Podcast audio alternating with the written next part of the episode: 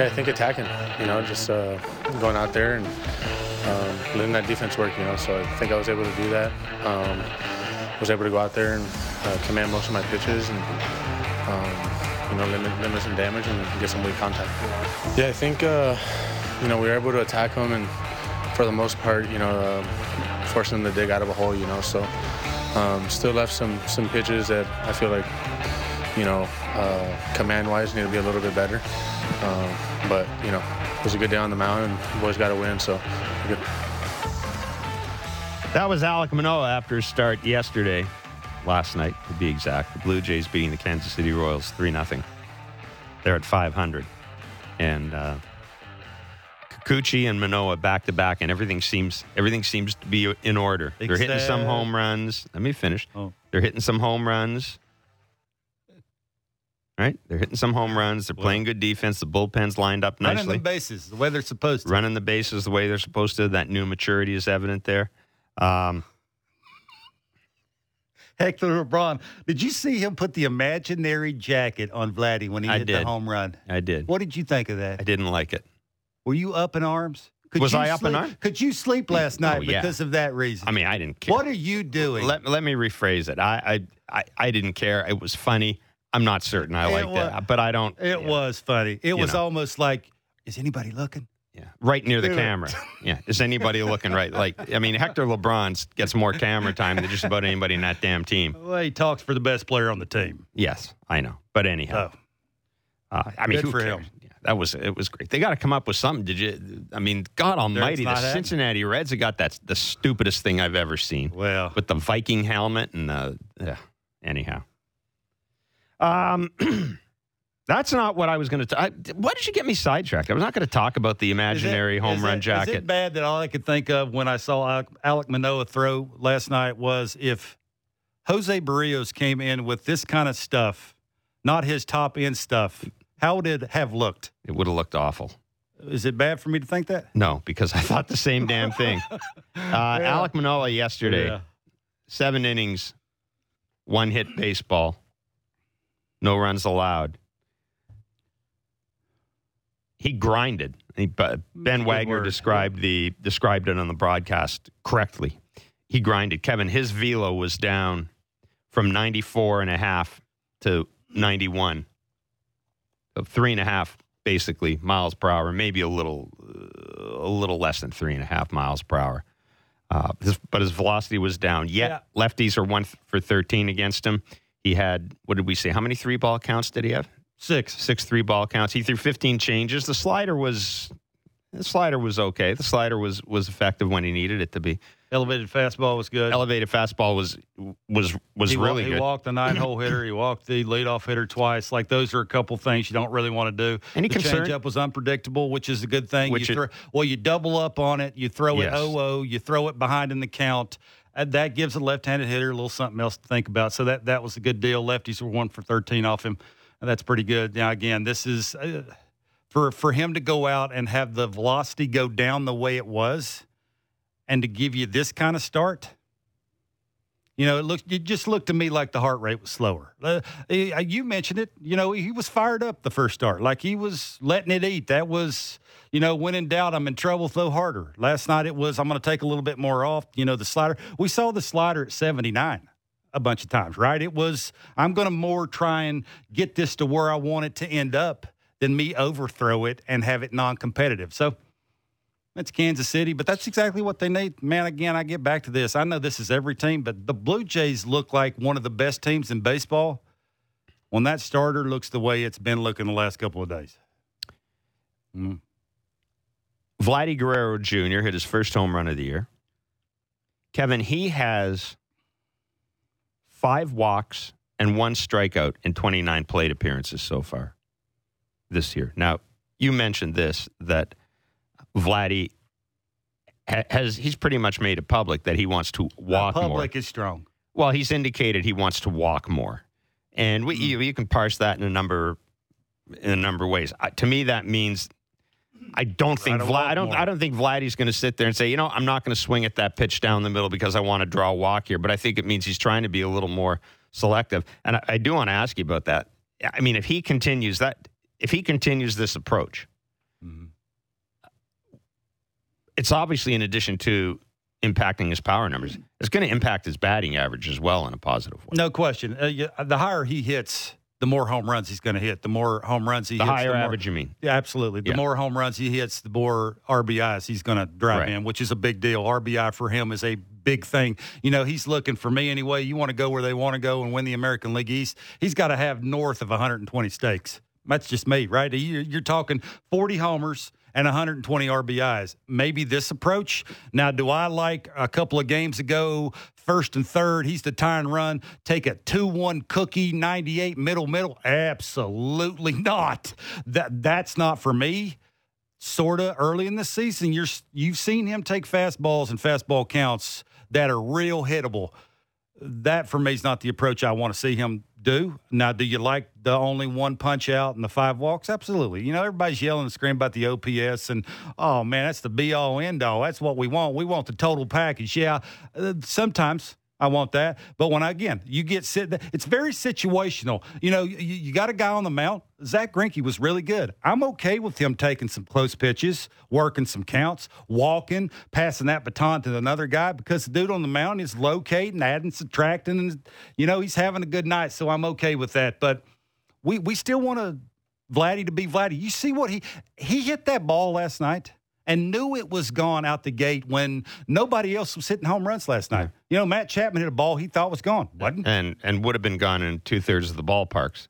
Absolutely. George baseball. Springer hit a ball down the left Yeah. field line that should have been gone that wasn't. There were a couple. the There were a couple is- of Royals balls that were hit pretty hard no too. question. So that, that's the thing is the to say that Blue Jays fans are lucky, and this is Albert Pujols, the second. Like he does things offensively that human beings are not supposed to be able to do, and it's refining what the it's the controlled aggression plus being selective. Right. Can he do both of those all year? I mean, I, I, I don't see why he can't. Uh, he's a terrific hitter. He's a he's a smart baseball player. He through his career, I don't think. I think we've been fair with him. I think fans have increasingly become fair with him. Vladdy, Vladdy has answered a bunch of challenges. I, I, I would urge people to go back and read all the stuff that was said about him when he came up all the stuff that was written about him when he came up. Weight was an issue. Didn't have a position. What was he going to look like as a finished offensive product? How would he handle scuffling in the in the majors? It- to me, this is a kid. Kid. This is a guy who has answered. He's he's checked off every box. He's he's made himself into a Gold Glove first baseman. He's had coaching, but he's made himself into Gold Glove first baseman. Uh, he is clearly locked in offensively right now. And and I and I keep getting back to this. I will raise my hand and say when when I saw Vladdy in the majors for the first time, I thought because of his weight, this guy's going to be hurt a lot. And I'm not the only one. Again, go back and listen. Go back and read the stuff that was said about Vladdy. Mm. And this guy who plays every day. So, yeah, I, I, I think Vladdy can. I, I see no reason he can't find that balance. What I also think about Vladdy is I look at it's early days, and Kansas City's not a not a great team. Let's, So? let's just say it. But I look at that lineup right now. There's an awful lot, in, in, in addition to Vladdy, there's a lot of hard contact coming off of Varsho Mhm. and Chapman, especially right now. There's a lot of hard contact. Yep.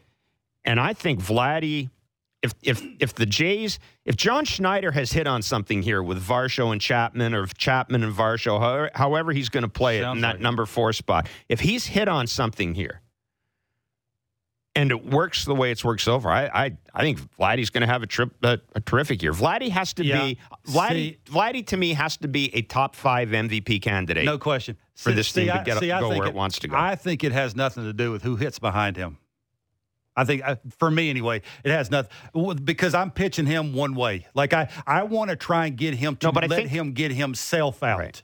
That doesn't change because of who's on the on deck circle. At least for me, he's an elite hitter. He does things offensively that most humans can't do. It's the in off the plate. It's the way off but I the guess plate, right? what, what I'm saying is, if Vladdy is, if part of the reason for this approach is he's got confidence in the guys behind him, you know, it's only going to help him maintain that approach. Look, if if if, Uh. if they stop scoring runs, if they stop scoring runs, Yeah. Vladdy, that hole, I'm going to try to walk more. Be my, you know what, Vladdy, that's going to go out the door. Vladdy's going to think I got to Yeah. hit a home run here because there, there ain't anything else happening in this lineup. Mhm. Um, so it, it, it's going to depend on that. But so far, early days, six games, they're three and three. I really like what I've seen out of this out of this lineup. I do too. It's it- a really good lineup. it's a good lineup. Balanced. It's balanced. It does stuff.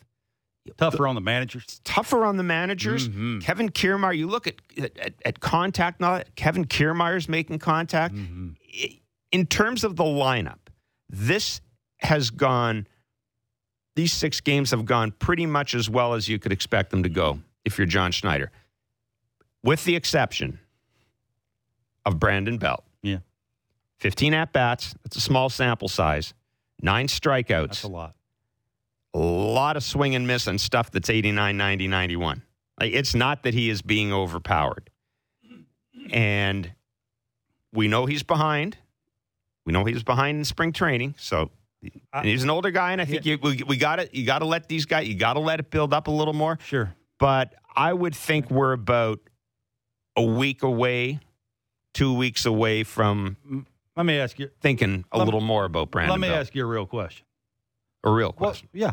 What do you expect from him? Like, like coming into him being a Blue Jay, Right. when you heard he was signed here, did the first thing pop in your mind is, whoa, another 30 homer, No. 100 RBI guy? The expectations are, I don't even know what they are. What he- are they? Here's the thing. Anytime I hear 50 RBIs? Anytime I anytime I hear that if a guy who is a certain age stays healthy, he should be able to repeat something he did two years ago or three years ago. Good like I, you know, um, what I bought into, and what I'm still interested in seeing, I bought into, you know, the same thing a lot of people did. Look at where his balls were hit in San Francisco take those same balls, put them at the Rogers Center. There, there are more home runs. My expectations for Brandon Belt. See, I unlike a lot. Of, I didn't look at Brandon Belt as my cleanup hitter. I didn't even look at Brandon Belt as my everyday player, as as an everyday player. To me, Brandon Belt is a guy who can handle a specific type of right-handed pitcher. I thought it was the breaking ball. That's what history would suggest. And Yeah. and again, I'm I'm I'm prepared, you know, and guys get off to slow starts. I'm prepared to let that play out. But I didn't look at him. I kind of rolled my eyes when I was hearing people say, well, he's going to get a shot at the cleanup spot. I, I mean, we ain't talking Barry Bonds here, people.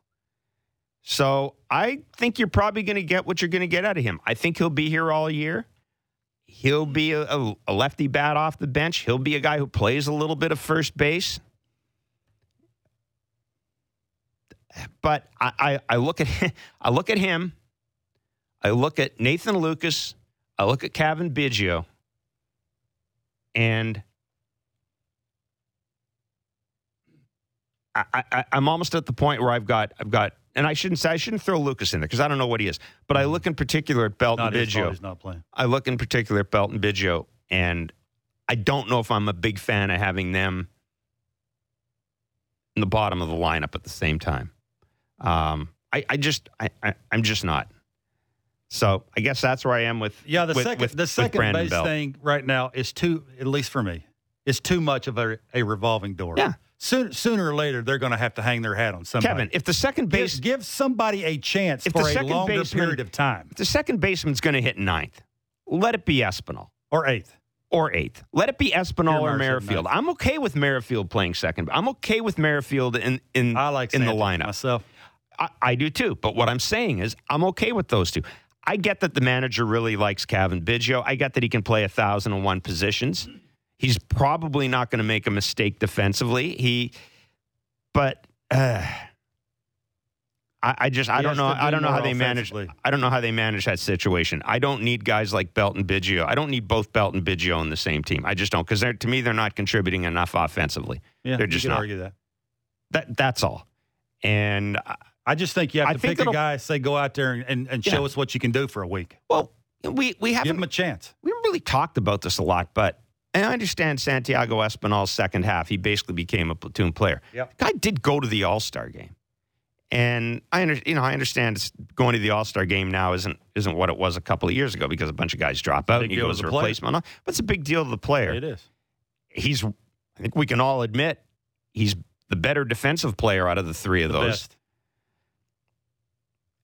Not an issue right now because Santiago Espinal seems to. I mean, this is his organization. He seems to be a pretty good dude, but in, in a couple of weeks, if it's still a revolving door, if I'm Santiago Espinal, I'm I might be just dropping in the manager's office and saying, kind of, some- uh, one of us has got to go. Yeah. Like, like somebody's got to have a tough conversation. Yes, It, it's like when I went to the Nationals and they were going to take three first basemen to AAA. no, they're and not. I, That- and- no, that- I was one of them. Yeah, I know. I'm but saying. I, I, I was the one that had to raise my hand because you know how I am, and I had to go in I know how you whoever's office that was and say, "Hey, I don't know who the brain surgeon was that did this, but this ain't going to work. you haven't seen me homers I got in the minor leagues. This ain't going to work. I need to play."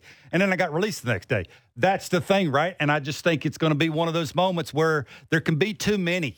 Like all three of those dudes want to play. And all three of those dudes need to play to be the best dude they can be. yeah. How, how do they get playing time? Right now, it's sort, sort of like lefty's throwing, this guy's playing.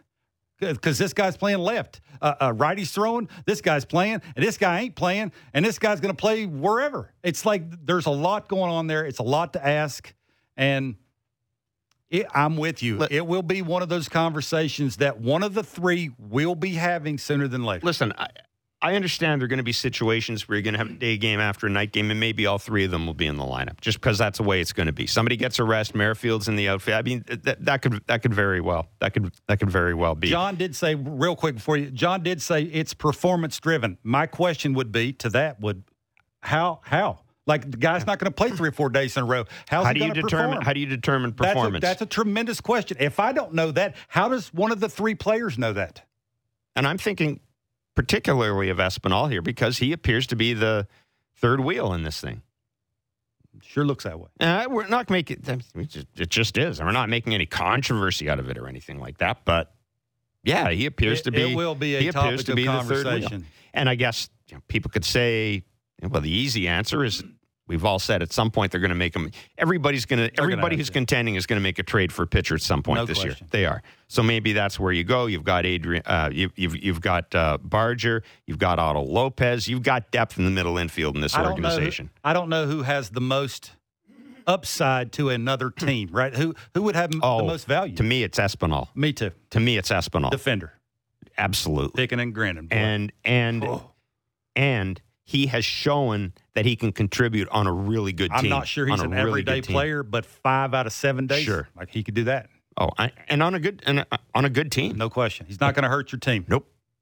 No, if you're a contending team and you want a dude who can do a little bit of everything, and if you have to because of an injury, play four or five days in a row, and he's not going to cost you a ton of money, shortstop. and he exactly, and he can play shortstop. I don't know. It's a it's a it's a great point you bring up. I, I just I just don't know how one of the three gets hot enough to keep the job all the time. How's that Yeah. possible? They don't play every day. Yeah. It's a great, Well, it's a good question. We shall see. Hey, Matt Chapman, uh, again, single two RBIs yesterday. Again, hard contact. Um, and he, he and Varsho. And we're, we're, we're going to be joined, by the way, by uh, Gary Varsho, former Major League outfielder. Um, he is Daulton's dad. He's going to join us at 1030. Jeff Passan as well.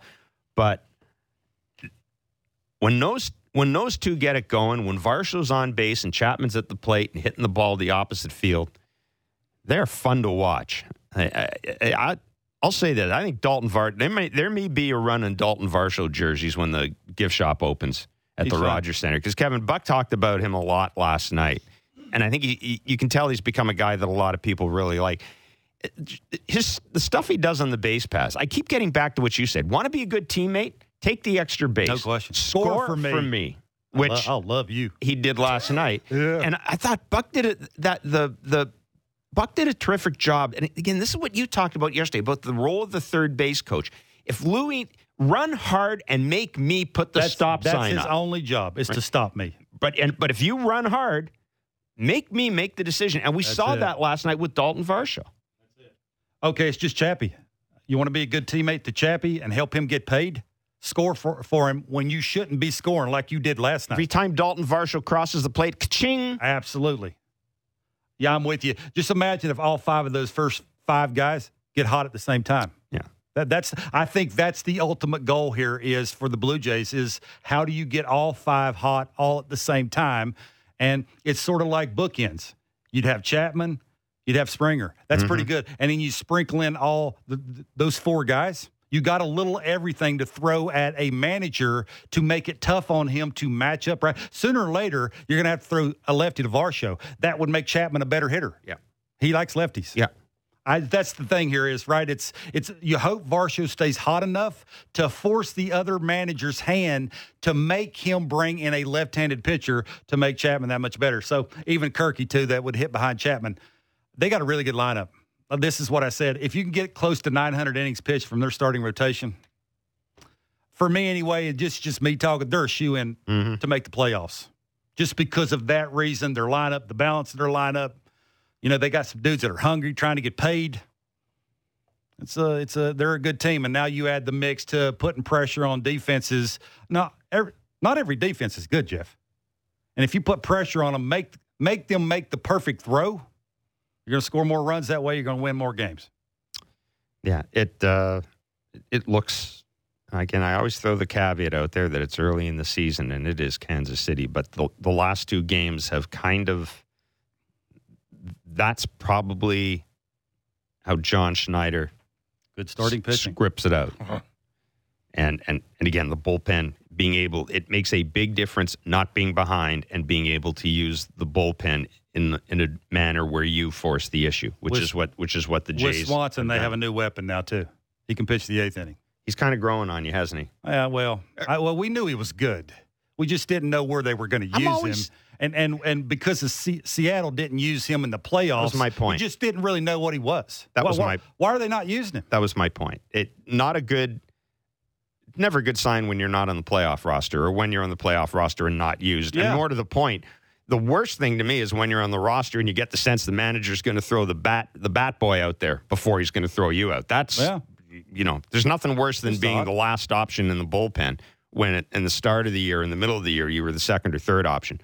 But yeah, I'm I'm okay with what I've seen from him. No I- question. That that splitter plays and He changes the eye level really good. The elevated fastball, the tunneling of the split finger off that fastball, it makes it almost impossible for you to take both of them or look for one or the other if you're a hitter. And that's why he can throw in the eighth inning. And I think that that that whole that whole the whole Swanson Garcia duo, it'll it will be fun to see how John uses them throughout well, the year. well, they're different. You got kitchen sink what I'm with, saying, with yeah. velocity. You got split finger with velocity. it's you're It's a different animal you can throw It at is. a bunch of different lineups, and it just gives him a, a different option where he's not forcing the hand of an Adam Cimber, a Trevor Richards, a Tim Mayza, where you you don't have any other choice but Mm-hmm. to throw them those guys in the eighth inning, and now you got an, a legit eighth inning guy in the regular season that will help you win baseball games and make it easier for you. Right? This is perfect scenario where your starter goes seven innings and then you turn it over to your two big guys. it'll be Kevin Gausman against Jordan Lyles this afternoon, two o'clock first pitch on Sportsnet 590 The Fan, streaming and of course on TV. Jeff Passan joins us later on in the show. As always, the back leg line is open 416 413 3959. We'll take calls uh, later on in the show on the back leg line. But looking forward to this interview an awful lot. Gary Varsho is a former major league outfielder for the Cubs, the Pirates, the Reds, and Phillies. He was a coach with the Phillies and the Pirates. He's also, obviously, the father of Daulton Varsho. Daulton Varsho's story is interesting. It's a guy who grew up in Wisconsin, cold weather place. Uh, went to get didn't get a lot of love from major universities. Went to uh, Wisconsin, Milwaukee, uh, and has really he's, Earned it. he has earned it. He absolutely has earned it. And his dad, you can remember those of you who can remember his dad as as a as a bench player, as a utility guy. His dad was really good at little things. Like he was one of those guys. Different game back when he was a player. You could stay in the game a long time doing what Gary Varsho did. I don't know if it would work now, but you could stay in the game a long time doing what Gary Varsho did back Mm-hmm. then. Um, really looking forward to this interview. Should be a lot of fun. Gary Varsho, Daulton's daddy, joins us next. It's Blair and Barker on Sportsnet 590, The Fan, Sportsnet 360, and wherever you get your favorite podcast. Discussing the biggest stories that matter to Toronto sports fans. The Fan Morning Show with Ailish Forfar and Justin Cuthbert. Subscribe and download the show on Apple, Spotify, or wherever you get your podcasts.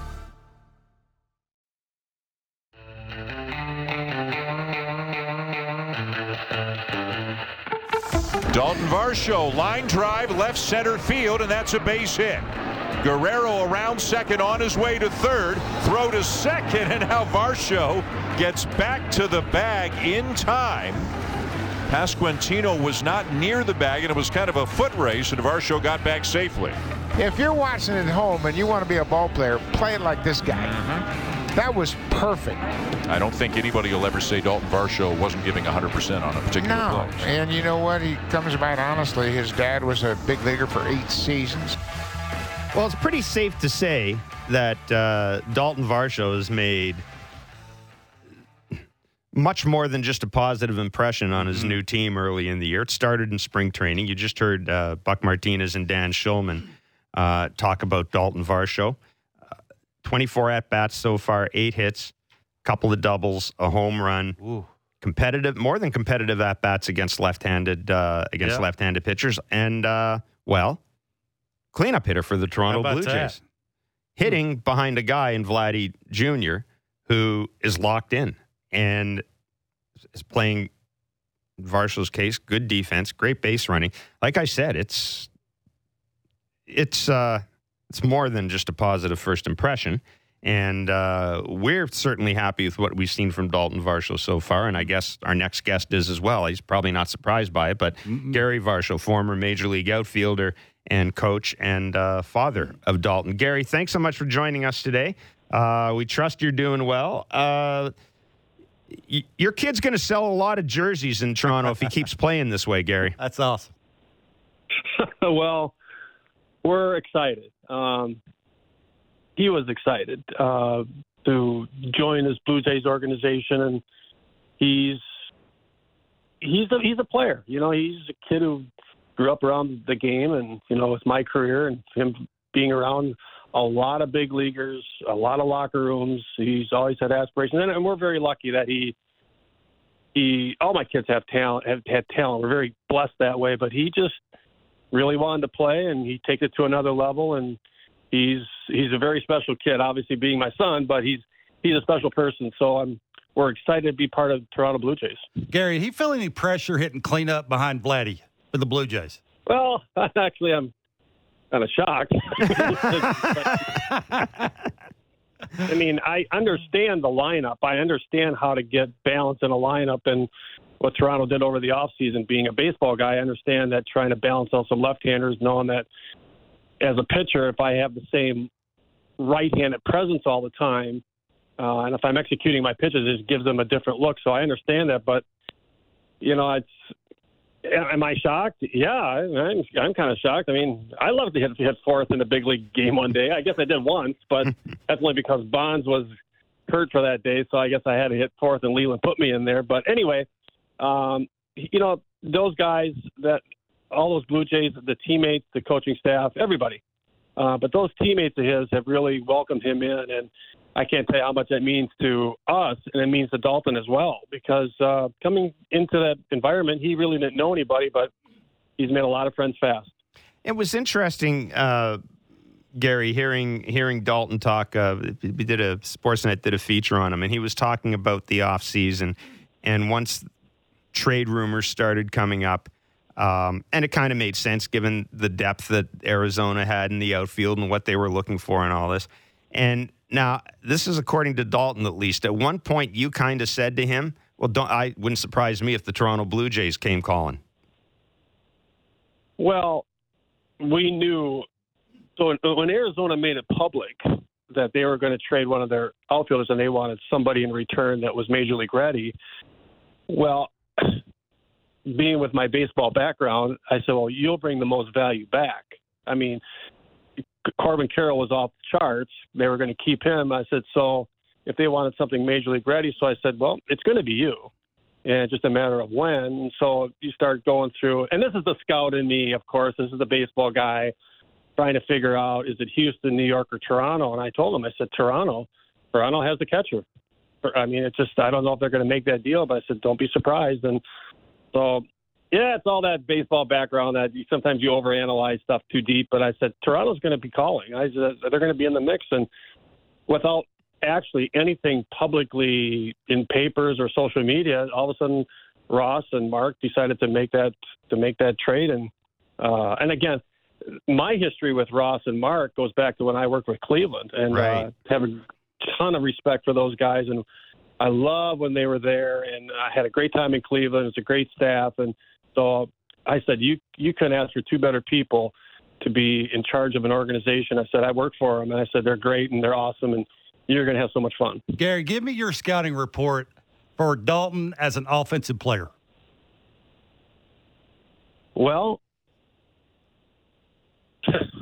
if I had to give you, he's he can impact the ball. I mean, we're we've there's more in there than what is shown, and he's showing a little bit now, a little bit early because he's always been a slow starter, but he knows the strike zone. He's not going to get himself out. He will strike out on occasion, um, but he when he's right, uh, he can impact the ball and impact the game, and he has this natural ability. He's always had it as a little boy. I mean, he's got these big hands, and sometimes I have to remind him, you know, you don't have to create more strength. hmm You have strength. You don't. All you got to do is bump it. You know. And again, you know, I don't. I didn't have his ability. Um, uh, he's he's just he can impact the game offensively, and you know enough to hold himself up against left-handed pitching, and which was a downfall of his last year a little bit, trying to recover from that, and he's trying to challenge challenge himself more to have better at bats and compete, and so. Um, he's a guy that he's he's not going to get himself out. He's going to work the count, and and hopefully when he's on, he he when he touches when his barrel touches the ball, great things can happen. Just got to have it done consistently. So he's going to be a tough out in your lineup. in conversation with Gary Varsho on uh, Blair and Barker. Now, uh, Daulton was not drafted in, drafted out of high school. He did go to the University of Wisconsin Milwaukee and was a second round pick. Uh, what happened? And I mean this in a, in a positive sense, Gary. Going from not being drafted in high school to the second round, that that's that's a good leap. that's a good leap. Uh, it- what happened over the course of that time? Did he just get did he get, did he get stronger? Um, did he just become better? Well, that whole process was very interesting because there was a couple of Division One schools that had shown some interest, but he was too small and he can't throw. He's you know he's he's okay, and um, he's always been the same player. Just needed the opportunity, and you know Scott Doffek and UW Milwaukee. You know, we almost had to beg him to take him, but he he saw that he had potential and he could help out, and um, we have some Division two programs that, nah, it's it's it's okay. He's okay. So, I just think that in the in the amateur world today, we don't do a very good job of. And look, you've got a whole roster full, and you got uh, Bobby Witt Jr. over at short.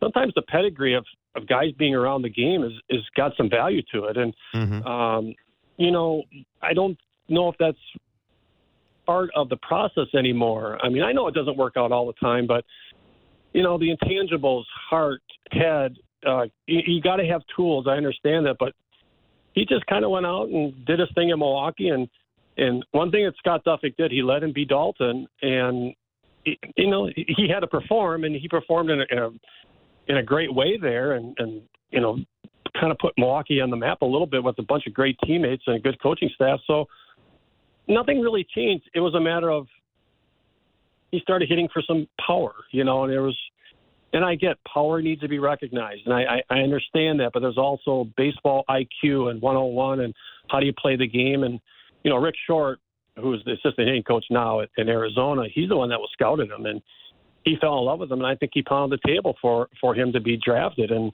um, as the draft got closer, we knew there was high interest. There was getting more scouts were at the game, and um, but they had to get track their way to UW Milwaukee to, Mhm. to see him. But it's the impact. I mean, once guys start hitting some home runs, and I know it's a lower level Division One program, but Milwaukee plays a tough schedule. They play Texas Tech. They play a ton of Southern teams, and they they can hold their own, and he did. And so, obviously, at college you have to produce a little bit, and he did. And so he put himself he put himself on the map. I was going to say, as someone who runs now, you run a, a, a baseball league in in uh, the Milwaukee area. I think, in, or are you in the Milwaukee area? I know it's it's Marshfield. I'm not familiar with the geography, but That's okay. Marshall, North Central Wisconsin. So if you line up the Twin Cities and Green Bay, we're right dab center. So Oh. okay, we're in the metropolis of Snowbelt. there you So go. It's cold. There you go. Yeah. Uh, But I was going to say, you, because you do run a, a baseball league there, how much of the uh, lack of interest is the wrong word. I guess how much of the under radar aspect of Daulton's early days owed to the fact that he was, you know, he was in a he was in a cold weather state. If he'd been living in California or Texas, maybe there'd been more eyes on him.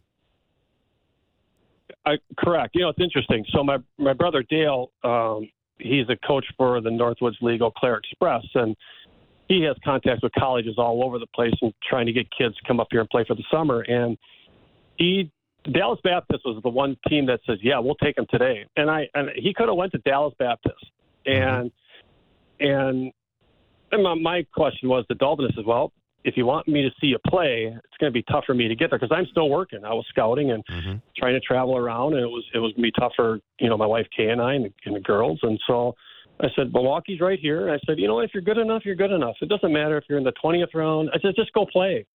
And so he, we did. But yeah, I mean, being up here, the exposure is not great. There's a lot of really good players, and ironically, which one thing I'm really proud of here is we had we got Trevor Schwecke, who's in the Toronto Blue Jays organization. He got drafted in the 13th round three or four years ago, and we had another young man got drafted by the Padres right from our hometown here. So not only we are have a, a lifeline, a bloodline of great ball players, but there's a lot of good players up here that probably have to go to a, a smaller division to get recognized and do some things. So um, it's not a hotbed, but there's enough scouts here, and with Dale's help. Uh, with his exposure to other colleges, saying, you know, here's a player, here's a player, are you interested? So it's a matter of college coaches buying into somebody who can really be accountable uh, for kind of like players up in northern Wisconsin and and uh, and elsewhere that are cold weather climate, you know, places. Gary, why did why did Daulton eliminate his leg kick at the plate? Because he stunk. Oh, that's a great answer. Does it Um, make sense to eliminate it? Well, well, so he's he's there's still some unlimited things in there that I know Don Mattingly and Gil, the hitting coaches, and and Hudgy and those guys, they're trying to get out of them to be consistent. So the one thing we tried is to try to incorporate the small leg kick so he could reproduce a swing that he had in Jackson, which we had a really good year in Double A, and he. So uh, obviously, when you the barometer is the game. If you can't, it doesn't happen in the game. You have to make a change. So he, he, we tried this, and he wanted to incorporate that, and not that he was trying to generate more power. It was just a matter of just rhythm, timings, and balance, and he couldn't do it.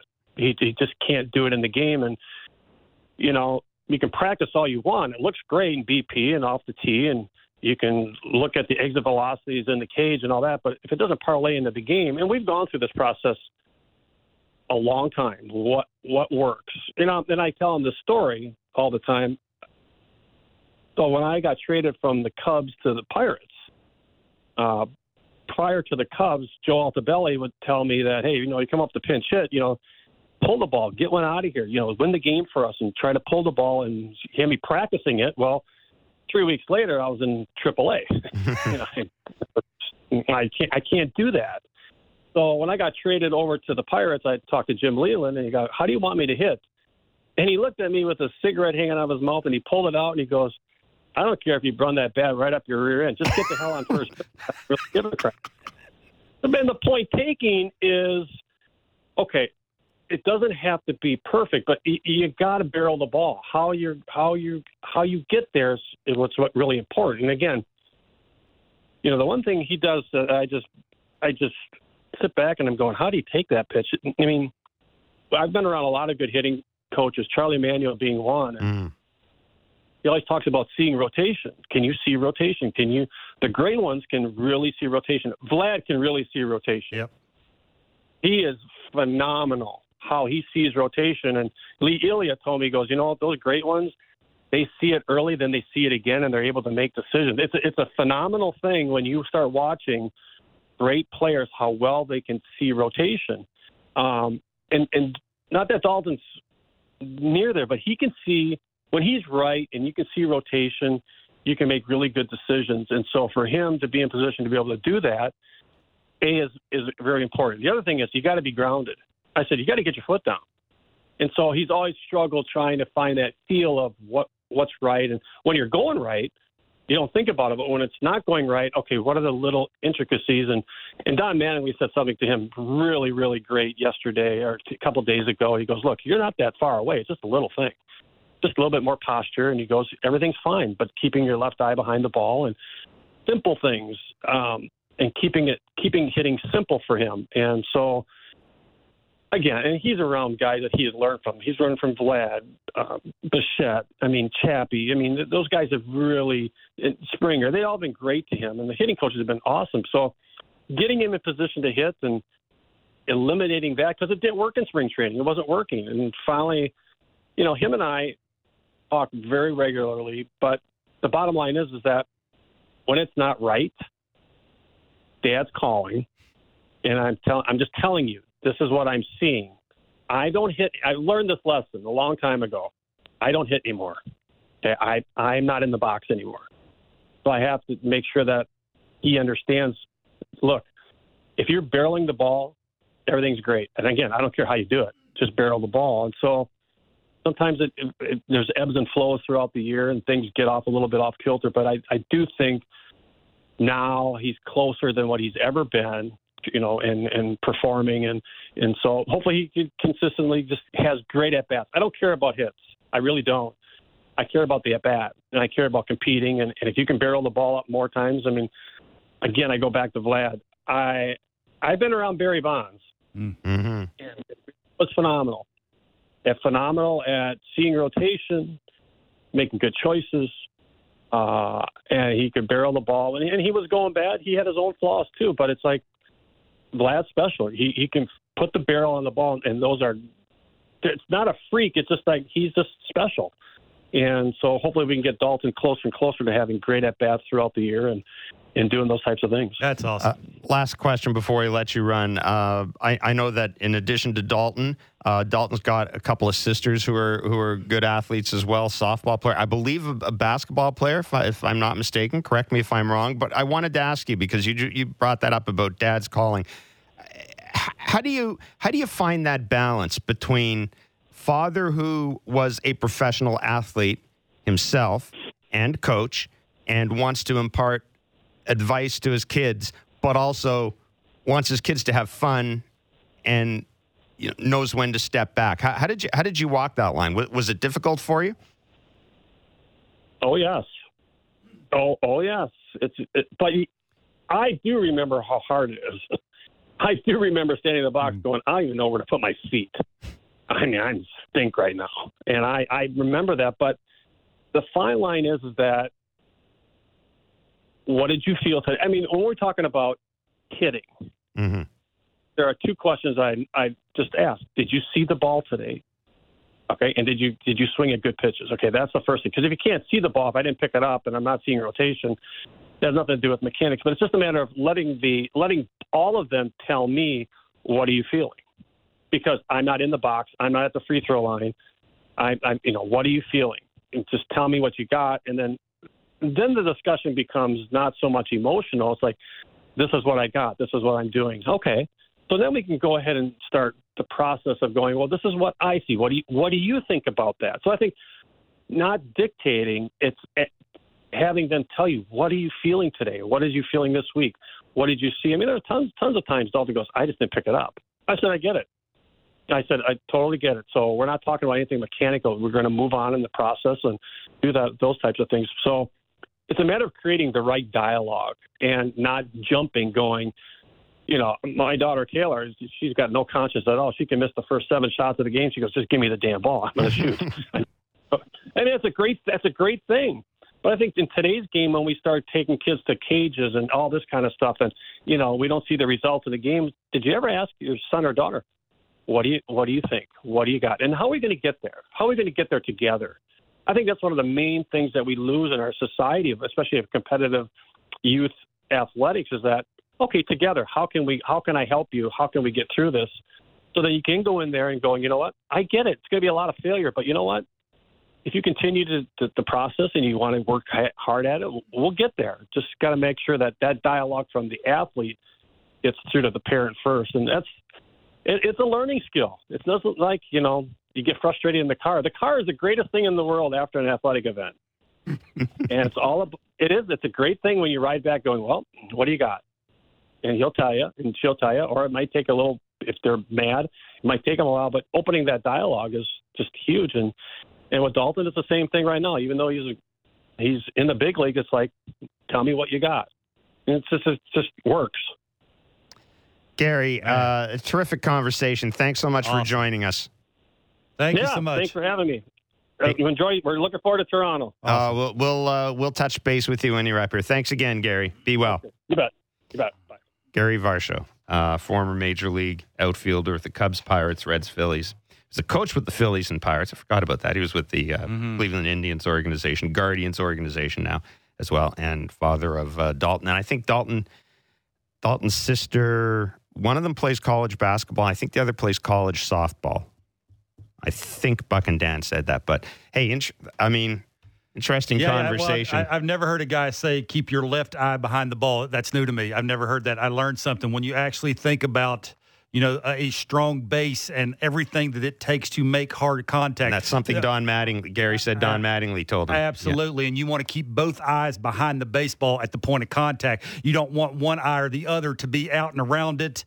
You know, you want good rotation. You want everything with your finish and and and seeing rotation and and ha- the way he talked about Vladdy being able to do that. It's special. That was one of the best conversations, and that's why I wanted to ask him because I knew he would know. Yeah. Because stride separation is not the easiest thing to do. It's it's like the toe tap.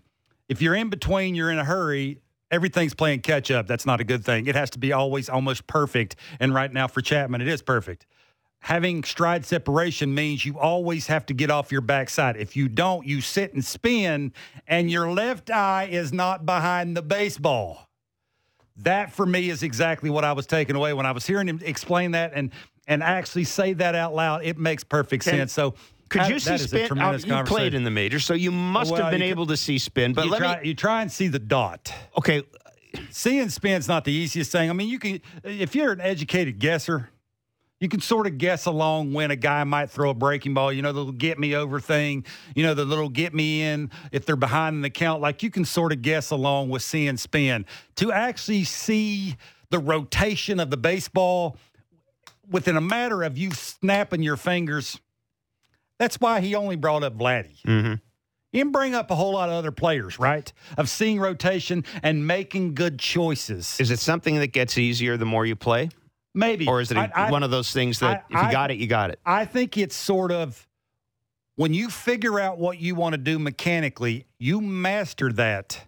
You no longer have to think about it. So now you got time now, to- you- now it's a graduation to seeing the baseball and getting a good pitch to hit. And I think that's sort of what Daulton's going through. He's trying to graduate. Well, That is Yeah. that is tremendous. That gave me sh- chills. I know I can. I can Oh, tell. I love that I stuff. tell in your Oh, your reaction to these things. Um, want to thank Gary Varsho for joining us. Tremendous. Uh, Jeff Passan is ESPN's MLB insider. He's a regular contributor to the show. He'll join us next. We are going to talk a little bit about the Rays. We got to talk about Shohei Ohtani, another first for Shohei Ohtani last night. I mean, it makes sense. He's probably the only guy this is going to happen to. And uh, we've got a trivia question as well to give away uh, tickets to Jay's game. All that ahead. It's Blair and Barker on Sportsnet 590 The Fan, Sportsnet 360, and wherever you get your favorite podcast. Everything Raptors before and after the games. The Raptor Show with Will Lou. Subscribe and download the show on Apple, Spotify, or wherever you get your podcasts.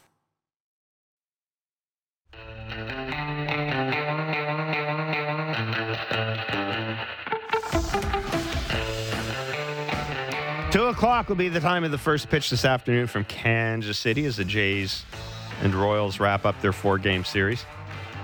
Doo, doo, doo. Jays three and three after Oh. their three nothing win last night. What'd you go? Oh, for? Because I learned something. Oh, you're still. Yeah, I like that. That left eye behind the ball is that's great stuff. And I, I had to get up and show you Yeah, you did. what that meant, You did. which because I'd never really thought of it that way until he said it. I mean, it makes perfect It's really- sense. really cool. It, it makes It's it- great Stuff. It makes perfect sense from it's a simple. Yes. That, that's that's the whole point is you want to simplify it to you know not have dudes' heads about to pop off when they're trying to walk to the plate at the big league level. You just don't want that. So it's very simple. It's direct. Don't overthink it. If you do that little left eye behind the ball, everything will take shape the way you want it to.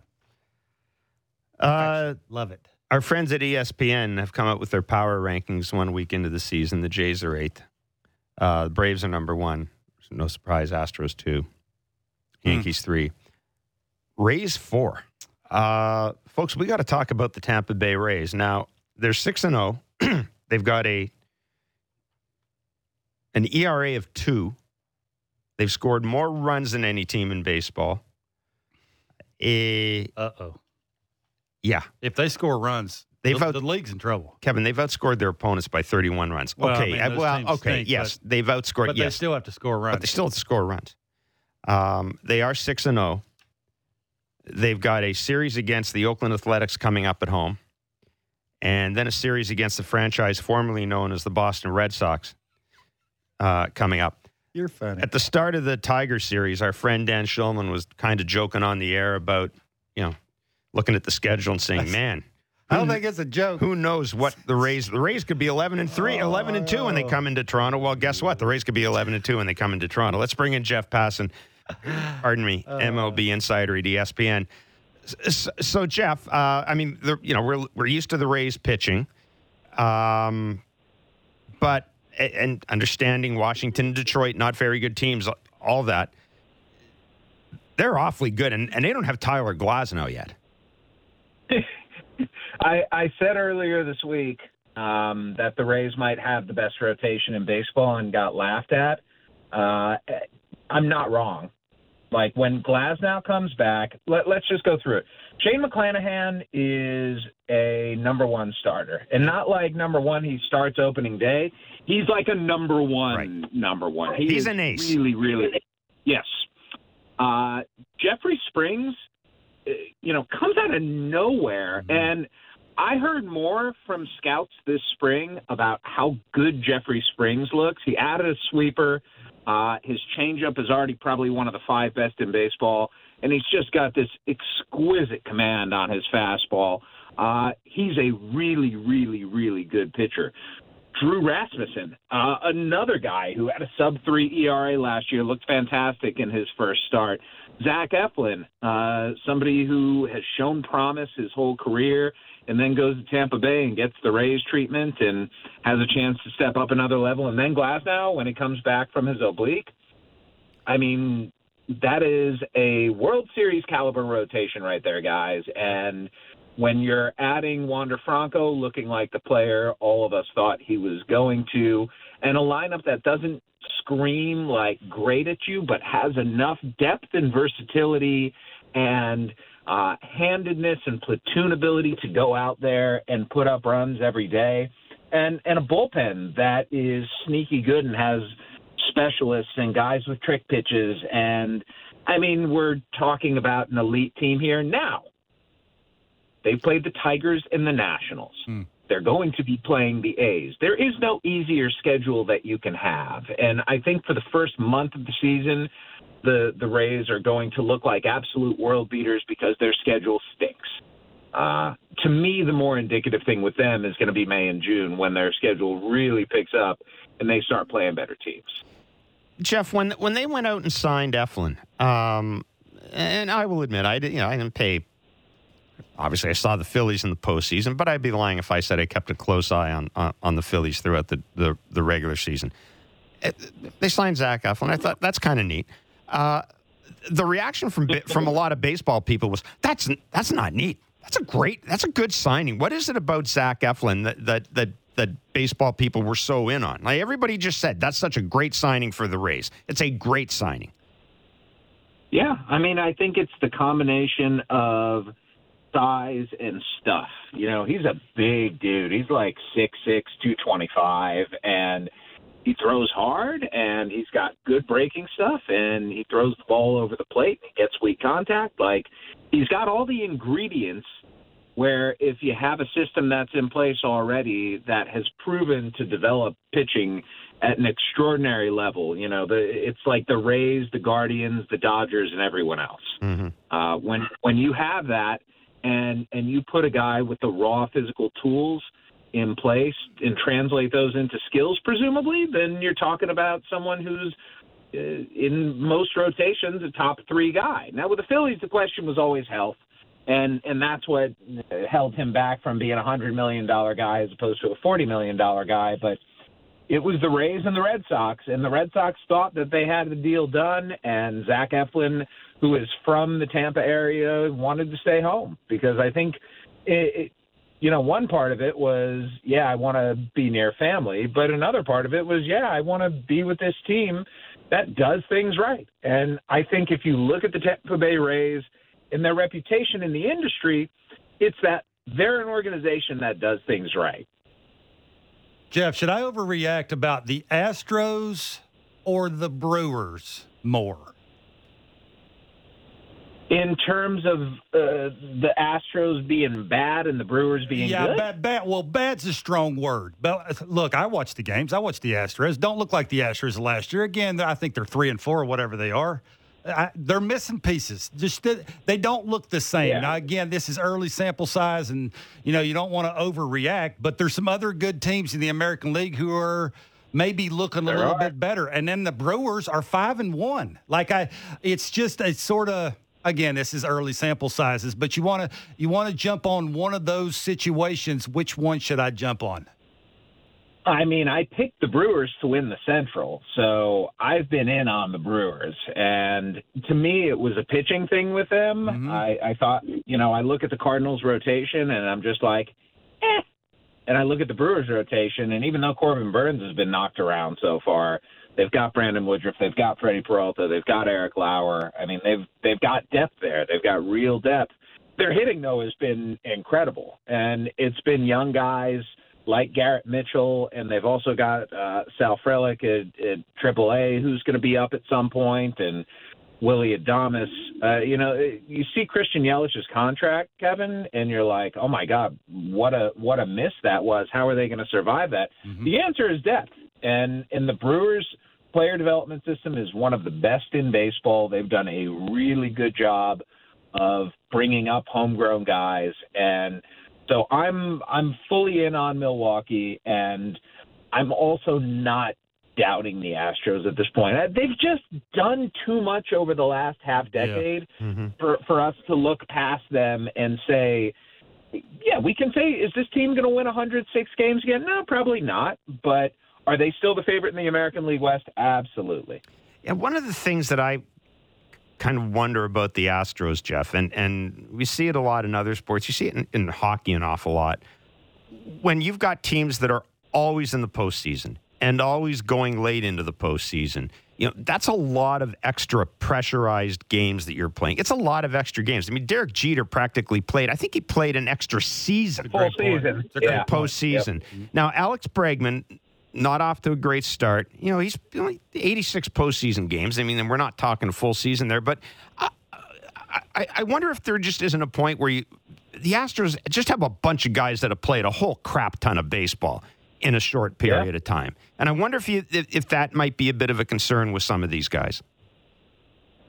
I look at that more as a positive than a negative. Okay. If you're, if you, I mean, look, if you're in those games and you have the experience, the and you've won, and you understand what it takes to win, to me, that's a far greater benefit than whatever uh, energy drain it might Mhm. be. Uh, the, to to me, the hardest part of October is bringing yourself down and and not treating these games like regular season games because they are very clearly different. But understanding that your ability to perform in them doesn't change just because of that pressurized environment. That that you know the pressure can be a good thing if you know how to translate it. And who knows better how to translate it than an organization with players who have been through what the Astros have been through some of it self-inflicted uh, some of it not. Uh, pass, Passan, uh, Matt Chapman's got up to a hot start. He hit. I, I was looking his, up his numbers while you were talking right there. He's hit 229 last year with 27 homers and 76 RBIs. My my question to you is.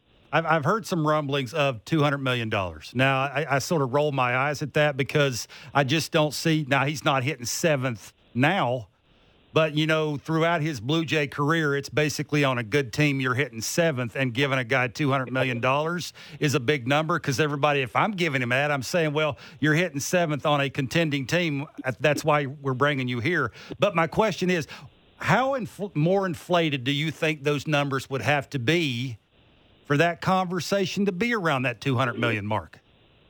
I think if Matt Chapman finishes the season hitting 522, he'll get 200 million dollars. What about two twenty I five? think, I was going to say we could we could make an anagram of those numbers. It'll be a little bit different. Um, Matt, Matt Chapman's not a 200 million dollar player, Yeah. but but that that also doesn't mean Matt Chapman isn't a really good player, and I don't discount the possibility that Matt Chapman could be a nine figure guy, but he needs to be the Matt Chapman of like 2018 and 19 in order to do so. Uh, what Matt Chapman has turned into over the last couple of years is a guy who is going to strike out a ton, is going to walk a decent amount, is not going to have a good batting average, is going to hit home runs. Uh, but more than that, is going to play a really good third base. Like it's fun to watch Matt Chapman play third base, and uh, I think he's going to benefit enormously, as he should, from the very mediocre free agent hitting class of 2023-24. Like this is a bad, bad off season for hitters, and if you're a team that's looking to transition from the middle of the pack, say, to contender, maybe he's a guy who fits for you. Uh, I don't know that he's going to be long term in Toronto because I feel like the the necessity for signing up Vlad Guerrero long term and looking at some of these other guys is going to force them to make a decision, and Matt Chapman's not going to fit into that budget. But uh, you know, if he goes out and has a great year, maybe the Jays feel like he's an indispensable piece of this core and are the ones who go out and spend that money because certainly they have it. It's just a matter of how they want to distribute it. Jays start the season three and three. Are you worried about your pick?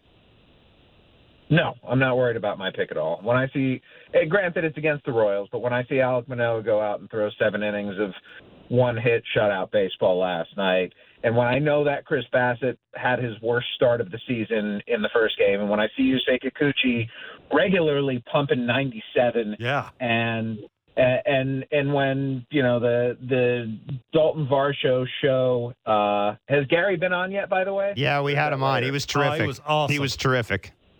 Yeah not a I mean Daulton Varsho guys is a really really good baseball player Yeah. and I know I know it hurt to get to give Gabby Moreno up but uh when you have a guy like Alejandro Kirk who's an all-star behind the plate sometimes you got to trade from positions of strength to get stronger elsewhere. And I think that that trade, though they gave up more in value than they got, I think, uh, was a, a perfectly reasonable deal for the Jays to make because they are in the winning zone.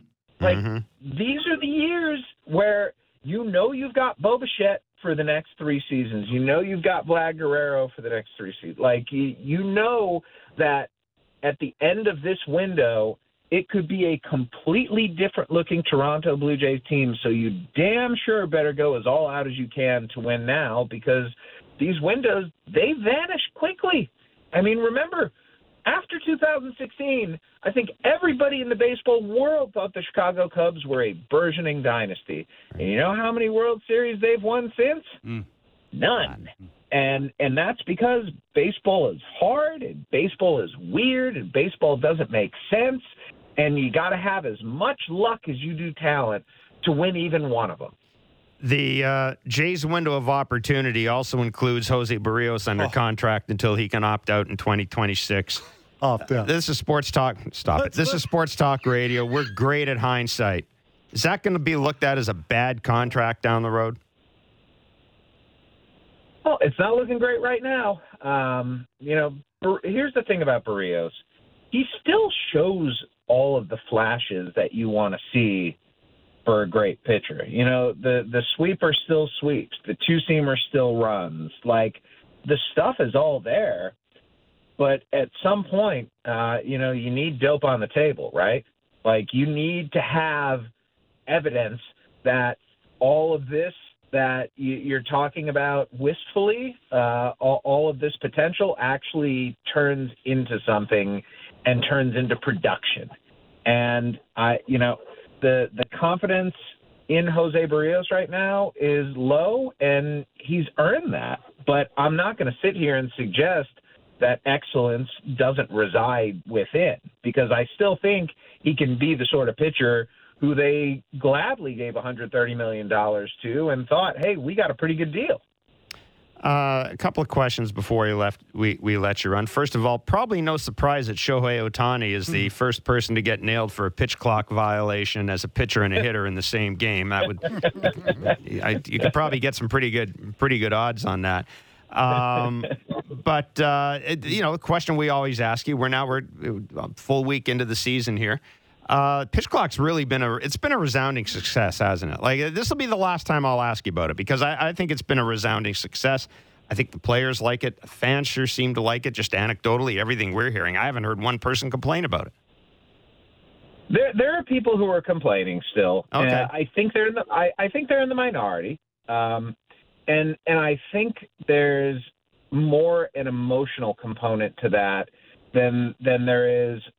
Did Major League Baseball set out a rule and execute it? I think the execution of what Major League Baseball did is remarkable. Uh, it's it's very rare that you see such a fundamental shift in in a product that lands as well as this has. But I think, and, and I'm I'm trying to jump into the the minds and understand the people who are against the pitch clock. And here's where I've landed. Uh, our lives are they're they, they evolve very rapidly.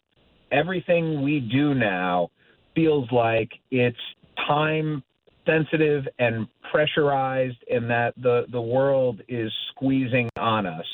And sometimes we're just looking for a reason to sit back and and relax and not have everything go so quickly. And I think the people who don't like the pitch clock really miss that. That baseball was their outlet where they knew, you know what, I can drift off for five minutes and I'm not going to miss a whole lot. And that's okay. I want that. I desire that. This is my outlet.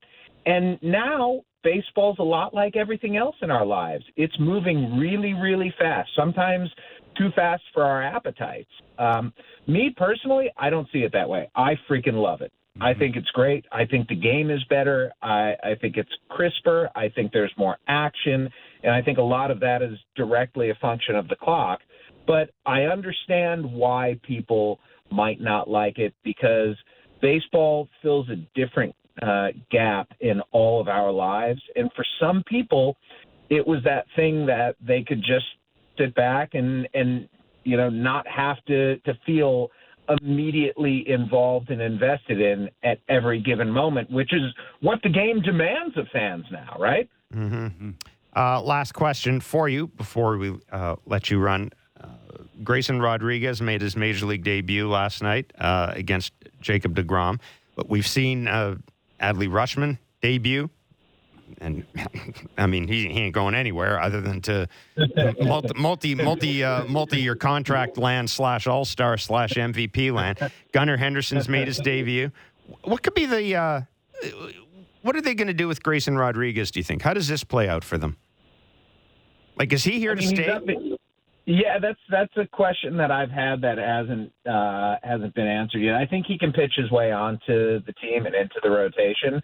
The the Orioles' greatest weakness is starting pitching. So, uh, you know, they are they are running like madmen, and I mean, two games with five stolen bases, like uh, that's something that you never would have even thought was a possibility before the the bigger bases and the lack of disengagement. So uh, they're playing a specific brand of baseball, and look, they've got Colton Cowser and Joey Ortiz and Heston Kjerstad and Coby Mayo and I mean I can keep going on all the prospects they have. I, the best of them all is Jackson Holliday, Matt Holliday's kid, who it wouldn't shock me if he's in the big leagues next year. Um, and he was and he was the number one overall pick uh, in this past draft.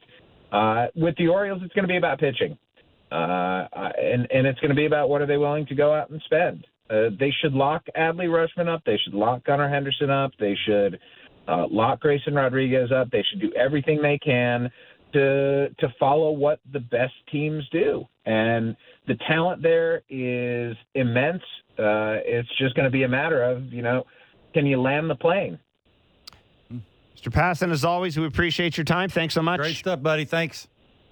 Pleasure's mine, boys. See you care. next week. Absolutely. That's Jeff Passan, MLB insider for ESPN. Uh, love his, uh, yeah, the, the, the Matt Chapman. Listen, I, I'm at the point, if I'm the Blue Jays, Hmm. and, and I don't know, I don't know where the talks have gone, if they've even had talks, but, and I know you have to get Vladdy, you have to get Vladdy settled. It's odd he's not already. It's odd. Do you at least, if you're the Jays, do you talk to Matt Chapman about Not- re-signing? Not if it's 200 million. Well, it's not going to be. I, I think you know we heard we've had people say 150, once. Do, do you do you have a, that conversation with Matt Chapman? Who's his agent? I, uh, yeah, but you've signed guys that he represents. That's Uh, not an issue anymore. It's- God Almighty, you gave us, you gave Yusei Kikuchi.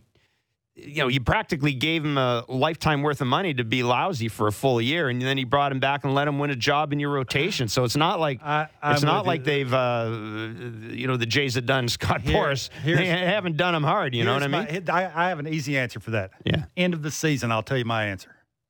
End of the season, he gone. No, I'm saying, depending on how this season goes. Yeah, but he, if he hits reaches free agency, he's out of here. Okay, I'm I'm, so, I'm not having it tomorrow. If that's your if that's what That's you're what I'm me. saying. No, I'm not. Okay. No, I'm not. Okay. So you, I, again, I get back to that thing where he hits in the lineup for the Blue Jays. I That's fair. understand where he's hitting now, that's fair. but for the most part, he's not hit there. Yeah. That's no. That, seventh. I've I'm not giving a dude. No, I agree. I I, agree even you. 150 is a lot. Like that's a lot. I get. I get defensively what he brings, and everybody lo- seems to love him on the team. And I mean, he hit 220 last year. okay. There's got to be a little something to that. No, I'm just struck out 180 times. I'm just wondering because this is an organization that's spending money and locking guys up. they, That- they are. the I, I just, I, I'm interested about the Vladdy thing. well, I, I I- I, especially. just, I just don't understand why we don't even hear conversations But about that, see, which is odd. I made this point time and again. I think part of that is because, and maybe it's just a language thing, but every time it's brought up with Vladdy, it's like no big deal. You- Right? And all- ah, all- Oh, all- gosh. no, no, but let me He- fa- He let me- be the only guy. Well, pu- no, doesn't public like money. No, publicly when he's asked about it, he said yes, I'd love to sign it. And if you you see the things that he says to you know uh, to to to the Dominican and the Spanish speaking reporters, he's he's been very consistent. Like Uh-huh. there's no mystery. He said, "Yeah, I'd love to sign here. Love to have that conversation." Does it worry you that it hasn't happened yet? Nope. So it could just be that he's happy making a, a crap ton of money and he ain't too worried about it anyhow because the old man made a crap ton uh, of That money has too. ri- But I- but I'm just I, I'm I'm saying you asked me why is it not a big deal? It's because Vladdy didn't make it a big deal. Vladdy didn't force the team didn't force the team. Bad oh, he's choice. A, he's a good guy. He's not going to say it. He- He's not going to he say it out loud. There was not a renewal like there was with you, you hear every other organization with their best player, they can't wait to have the conversation out loud. Tell everybody we can't wait because he's a great player. He's going to be here forever.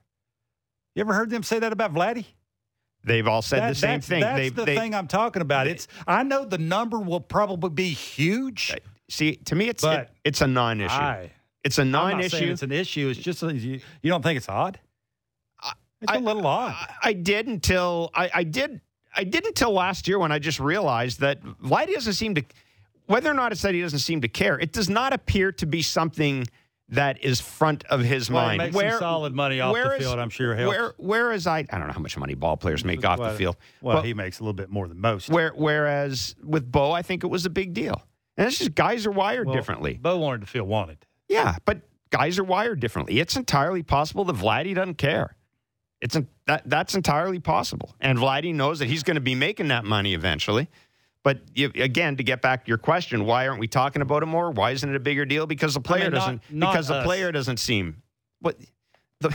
You're asking me a general question. I'm saying it's because the player doesn't treat it as a big deal. If the player doesn't treat it as a big deal, mm. it doesn't become a controversy. Let me ask you a That's what happened if with if Oli Marmol and Tyler O'Neill yesterday when O'Neill was benched. It's because the two Rockheads made it a big deal. If he comes out and says it, what would it change their mind? Would they all of a sudden want to do it? I think if he comes out and says, you know, makes a statement that indicates that he's Not starting happy? to get worried or is unhappy, yeah. Because then everybody goes to talk to Mark and Ross about it. And and and now the question is, see, the question's different now because it's not does the organization have the money to sign Via? Because everybody looks. Uh, that. I mean, they, yeah, they've that, signed that everybody. a little different than everybody else. Yeah, but number, but right? Kevin, they've they've signed everybody that ne- that needed to be signed. We didn't think I didn't think they were going to get Bo Bichette signed to a multi-year contract. I I just didn't. I thought that was going to go year to year the way Vladdy is. So that's where the discussion really becomes interesting. But but listen, I'm going to credit I'm going to credit both sides. We know they've had talks. Mm-hmm. Both sides have said they've had talks. Both sides have have said, and you know, Ross has been and Mark have been open about this. You know, for a long term deal to be signed, there's got to be an element of shared risk.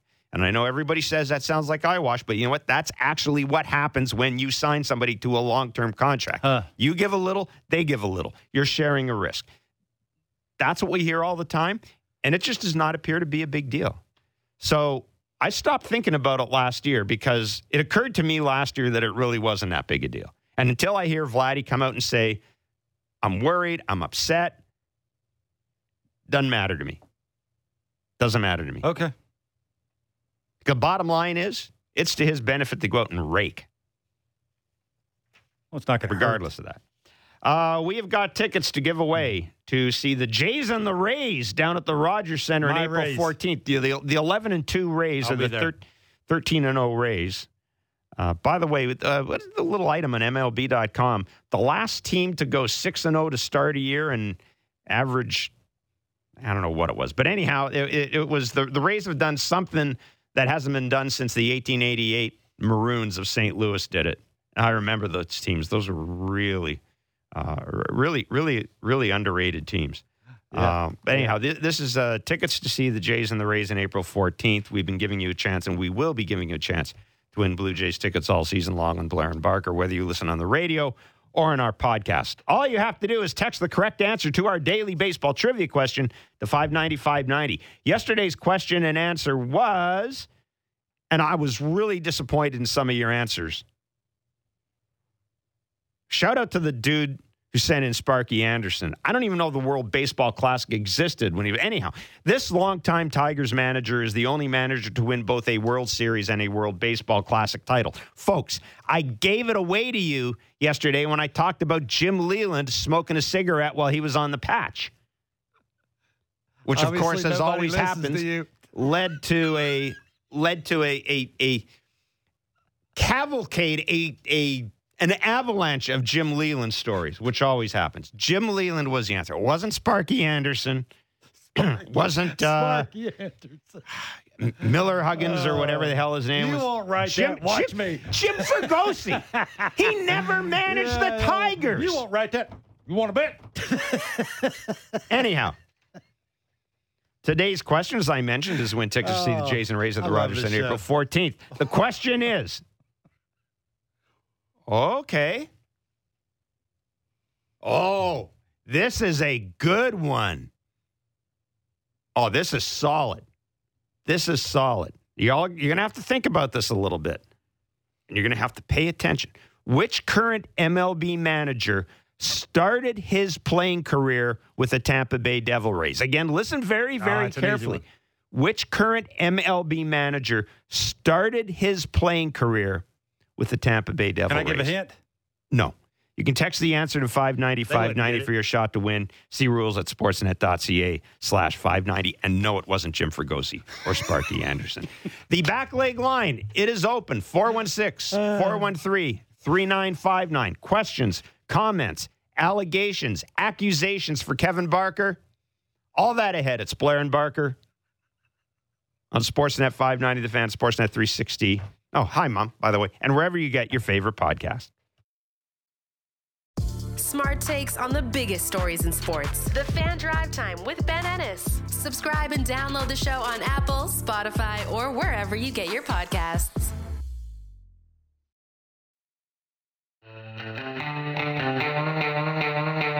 The lineup for this afternoon's Blue Jays game. Two o'clock is the first pitch. No George Springer in the lineup today.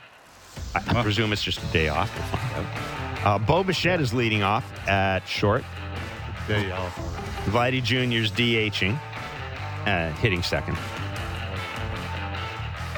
Daulton Varsho, the official player of the Blair and Barker show, is batting third in left field. Matt Chapman is cleaning up. He's at third base. Whit Merrifield's at second. Brandon Belt is at first base. Danny Jansen's behind the plate. Cavan Biggio's in right field. Kevin Kiermaier's in center. Kevin Gausman on the mound for the Blue Like Jays. Like a winner to me. I mean, that makes sense. You're giving Springer, and, and again, I, I've not seen anything to suggest there's an injury with Springer or anything like that. You're giving Springer the day off. Uh, makes sense that you would, and it's a sign, I think, of a manager who likes his lineup. Instead of going, oh, no, George Springer, I got to do all this, you just go, nope, everybody moves up one. Bob's your uncle, away we go. Yeah. Don't have anything to add. I I, I just, I, I chuckle at the day off. Well, That's don't, okay. Sorry. don't. Sorry. It's you, just- you have I to do you, well. You, you have to do some preventative maintenance with George Springer. You just do. Like I, I don't. It's Well, you moved him to right. Yeah, I know, but I you, mean, oh God, some you know, would say. Barker, Jesus, like you're just I know. The smart people. no. It, it's because you know there are people out there. Oh, Barker said that Springer's not earning his money because he's not playing. No, you day." just said that. Now they're going to say it because you just said it. Well, that- I didn't was say your- that. that was your indication. I didn't say that. You I- rolled I your said- eyes. I said it's odd the first week of the season. No, it's not odd the first It week is. of the It's a- season. it's a little odd. It happens. It happens. You're not talking about a guy that. But you're the one that's telling me that he ain't gonna play 145 games this year. Yeah, probably. do it. Do it Well, after, right. after the first week of the season. I just, I don't know. Oh, I knew it'd get you fired up. I didn't get me fired up. worked. It's just it was it, was It just did work. just annoyed me. It annoyed me because I know that there are people out there who, who are going to be Springer a lot of money. Stop playing every day. Anyhow, so Bichette's leading off. Guerrero's hitting second. Brandon Belt at first base. Mm-hmm. Mm. Uh, okay, we've seen Brandon Belt. We talked about his uh, numbers. Was it nine? What did I say? Nine, 15, 15 at bats, 15 nine at bats, nine strikeouts.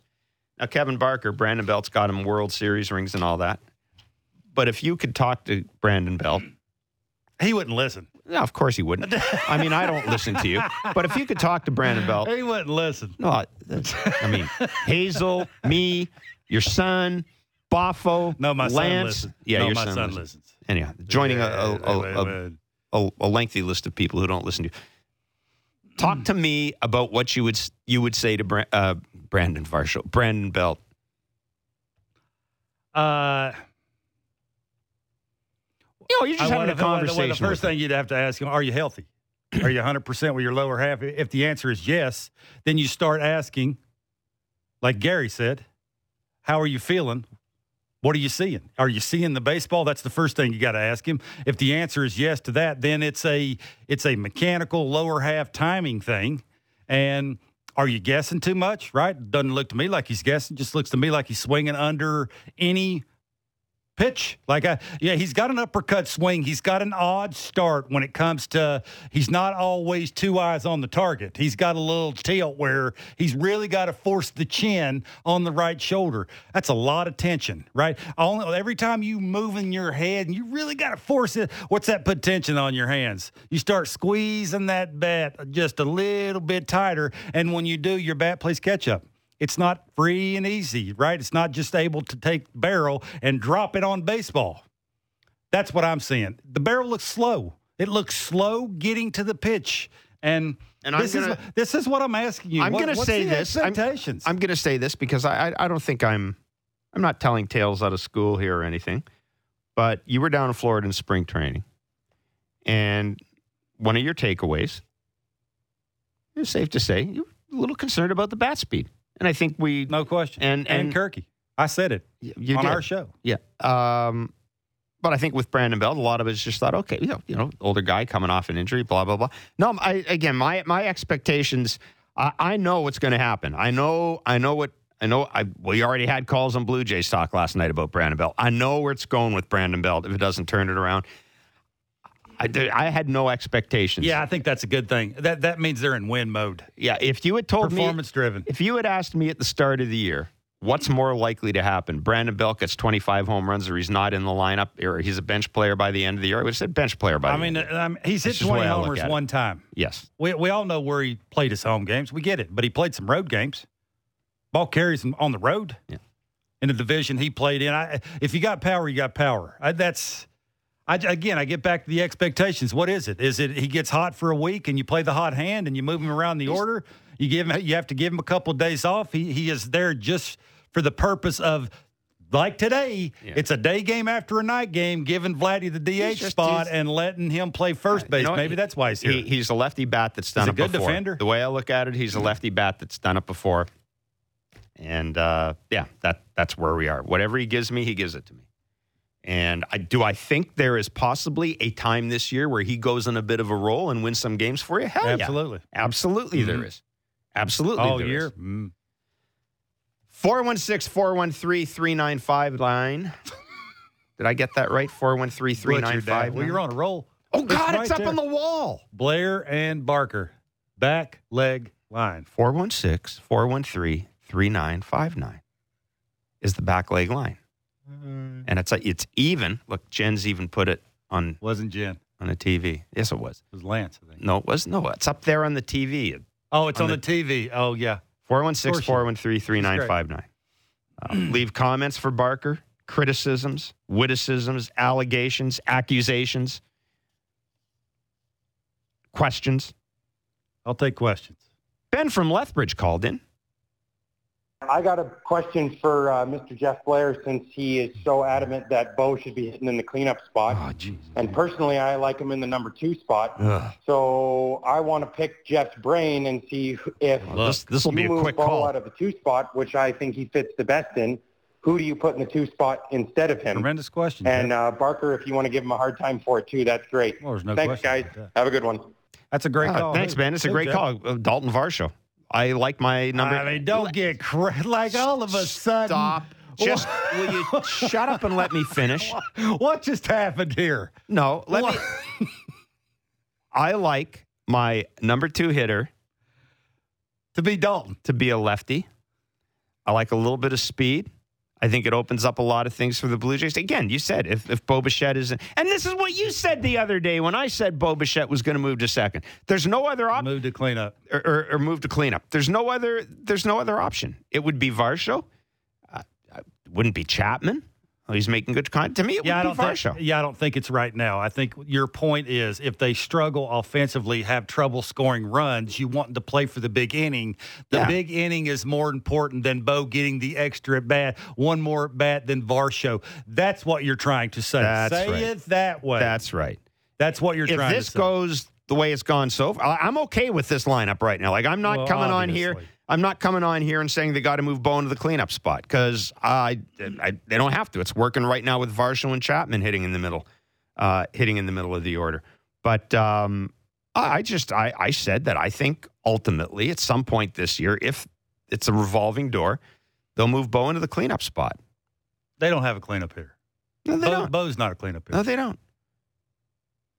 Yeah, I mean, who would your other choice be if they were Alejandro Kirk? I don't want Alejandro Kirk in the cleanup spot. hot. No, but that's what I'm saying. If they, uh, uh, there's no, there, there, there, it's not like they're. I don't want Brandon Belt in there. I don't care If- who's if, pitching. If, if Belt's hot and I know he's smoking hot and hammering everything, and Daulton Varsho's not, I flip flop him for a week or four, four or five Hmm. days. That's a revolving door for me. I'm playing the hot hand. Right now, it's Chapman and Varsho. oh, yeah, Easy. yeah, there's no doubt. Right now, the lineup is No fine the way it is. And as I said, the Jays lineup today.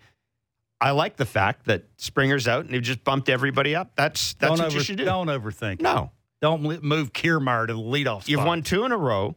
You should be four and two right now because you know you lost a game where your where the third baseman made his annual error. The only error Matt Chapman's going to make all year, he made it. Well, he does. It's, uh, Matt Chapman makes one error a year, basically. I mean, I'm overstating it, but that, it's not going to happen again. Hmm.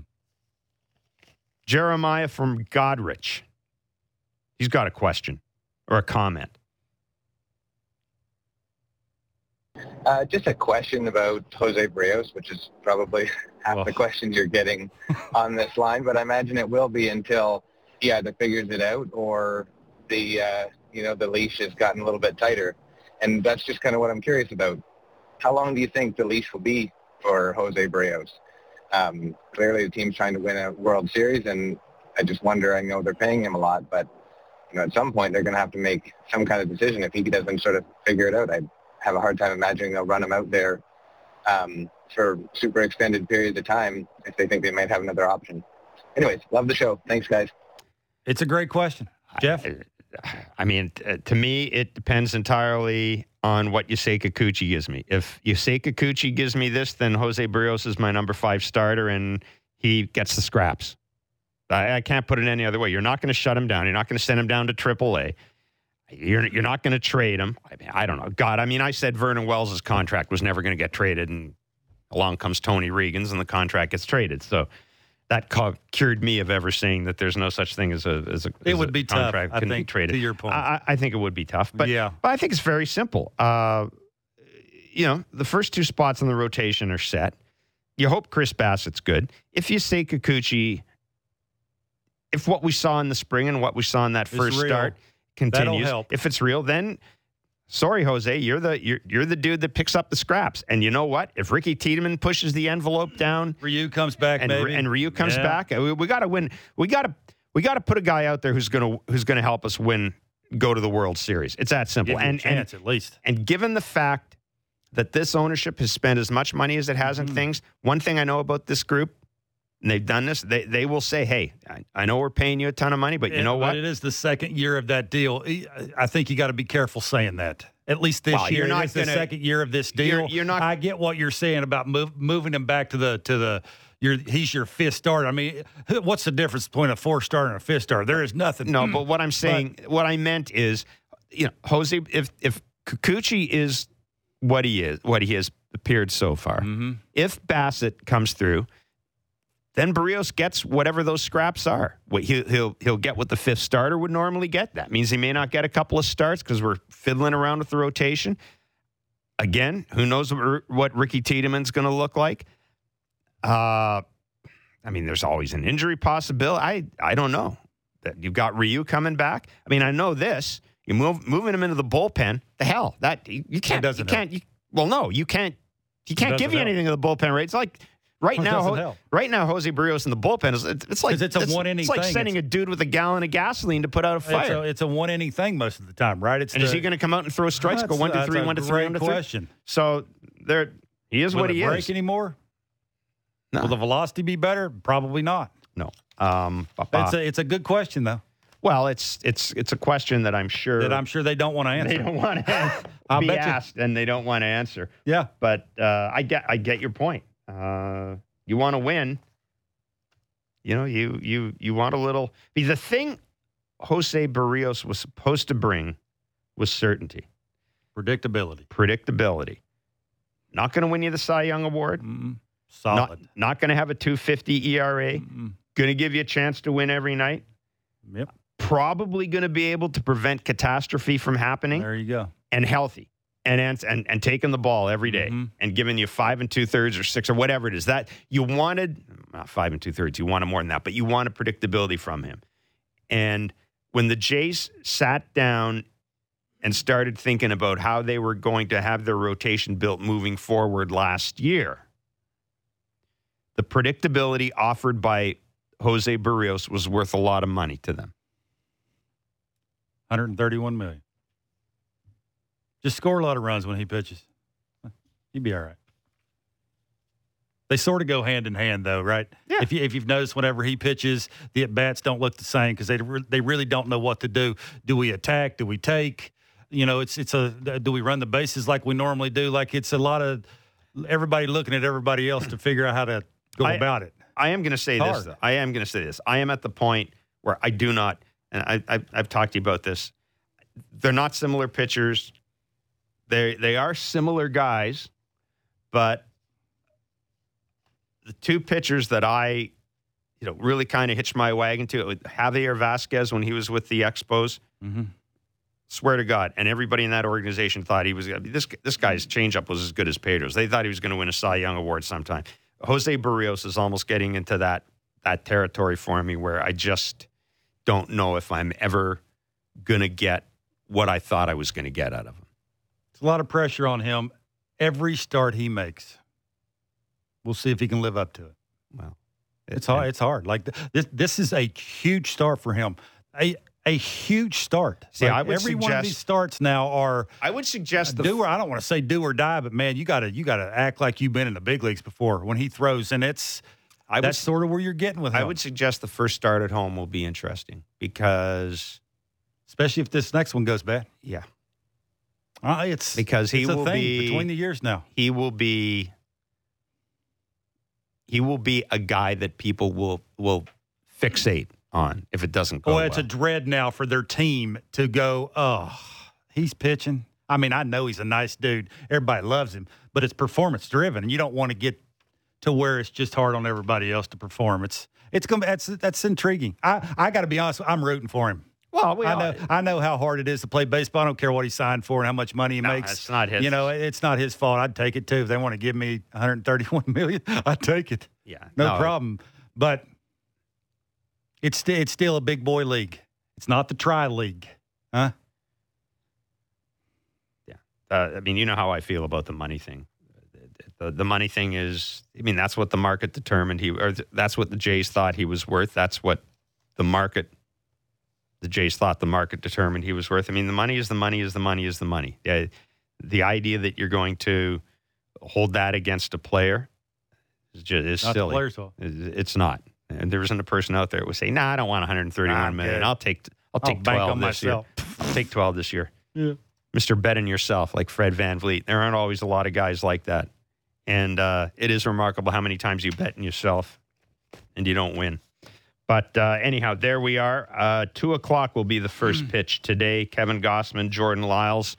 Kevin Gausman, we talked about game. this. Should be. I hope so. Talked about this against St. Louis. Kevin Gausman pitched well enough to win. Uh, Yeah. The Matt Chapman error undid him.